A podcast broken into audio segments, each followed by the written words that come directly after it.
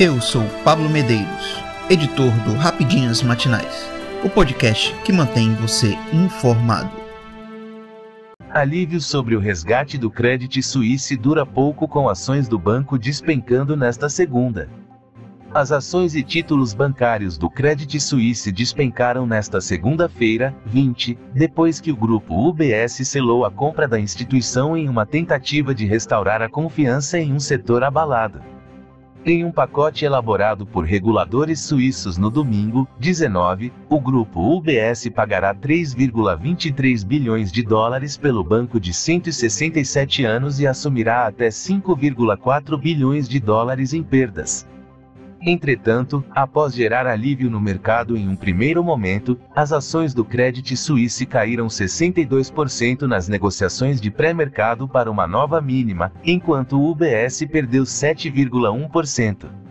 Esses movimentos bruscos seguiram-se a um dia de fortes vendas nos mercados financeiros asiáticos, à medida que o otimismo inicial dos investidores sobre os esforços oficiais para conter uma crise bancária rapidamente evaporou.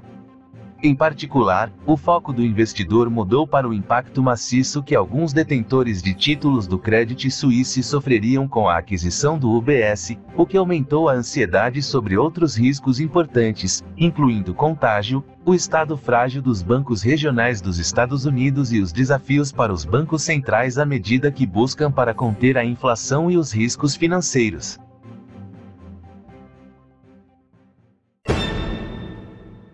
Polícia Federal prende dois em operação contra o garimpo ilegal no interior do Pará. Duas pessoas foram presas em operação da Polícia Federal, PF, em conjunto com o IBAMA, contra o garimpo ilegal no interior do Pará neste sábado, 18. A corporação apreendeu 14 motores inutilizados e dois veículos durante a ação deflagrada em Canaã dos Carajás. Um dos garimpos ficava dentro do Parque Nacional dos Campos Ferruginosos, área de proteção federal. O outro estava situado em uma área particular sem licença para extração de minérios, na Serra Dourada do Cobre. Segundo a PF, os garimpos desmobilizados são do tipo galerias. Escavações em que são utilizados explosivos para extração de cobre. A prática causa sério dano ambiental e apresenta risco à saúde até mesmo em quem comete o delito. Ainda de acordo com a corporação, os pontos são recorrentes de extração ilegal de cobre e foram alvos de operações da PF em agosto e dezembro do ano passado. Após a apresentação de uma notícia-crime, um inquérito foi aberto pela PF para investigar as irregularidades. Agentes sobrevoaram o local e constataram a existência de intensa atividade nos pontos de extração ilegal de minério. Os presos poderão responder por crime ambiental, usurpação de recursos da União e associação criminosa. Segundo a PF, o caso segue sendo investigado.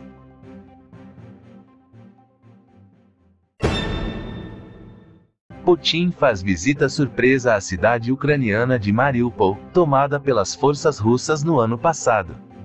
O presidente russo, Vladimir Putin, fez uma visita surpresa à cidade ucraniana de Mariupol, devastada por bombardeios, em sua primeira viagem à zona ocupada desde o início da ofensiva russa na Ucrânia. Putin chegou de helicóptero a Mariupol, no Donbas, e percorreu a cidade dirigindo ele mesmo um veículo, informou o Kremlin neste domingo, 19. De acordo com as imagens transmitidas pela televisão estatal russa, a viagem ocorreu na noite deste sábado, 18. Nas imagens divulgadas, é possível ver o presidente russo nas ruas, conversando com moradores. Rezamos por você, diz uma moradora, acrescentado que a cidade é um pequeno paraíso. Putin também visitou a recém-reconstruída filarmônica local e recebeu um informe sobre o trabalho de reconstrução de Mariupol, detalhou a assessoria de imprensa do Kremlin. Esta foi sua primeira visita à cidade portuária do sudeste da Ucrânia, devastada após meses de cerco pelas forças russas, que assumiram seu controle em maio de 2022. Segundo o Kremlin, o presidente russo também teve uma reunião com oficiais do exército russo em Rostov do Don, sul da Rússia, perto da fronteira ucraniana. O chefe do Estado-Maior, general Valery Gerasimov, participou do encontro. O presidente russo chegou a Mariupol depois de visitar a Crimeia no sábado, 18, no aniversário da anexação da península por Moscou em 2014. Nosso presidente Vladimir Vladimirovich Putin sabe como surpreender. No bom sentido da palavra, escreveu Razvozaev no Telegram. A visita não significou uma pausa nas operações militares do leste da Ucrânia, nas quais pelo menos duas pessoas morreram em bombardeios russos, segundo fontes ucranianas.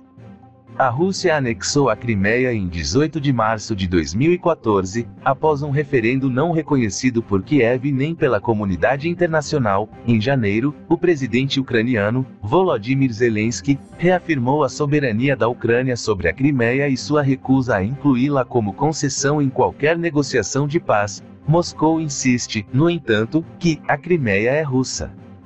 O presidente chinês, Xi Jinping, chega à Rússia na segunda-feira, 20 para uma visita na qual vários acordos serão assinados, marcando, segundo o Kremlin, o início de uma nova era nas relações entre os dois países aliados.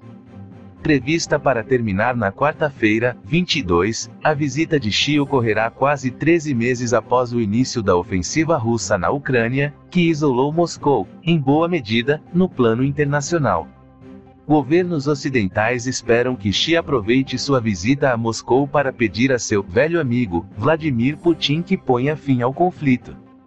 A China não condenou a ofensiva militar e tentou se apresentar como um ator neutro na disputa. Sua posição foi criticada por líderes ocidentais, que acreditam que a potência asiática está dando cobertura diplomática a Moscou, os Estados Unidos chegaram a acusar a China de estar cogitando a entrega de armas à Rússia, o que Pequim negou de forma categórica. Durante a visita, Xi e Putin vão discutir cooperação militar e técnica, segundo o Kremlin. Eu sou Pablo Medeiros e este foi o Rapidinhas Matinais, o podcast que deixa você informado. Até mais.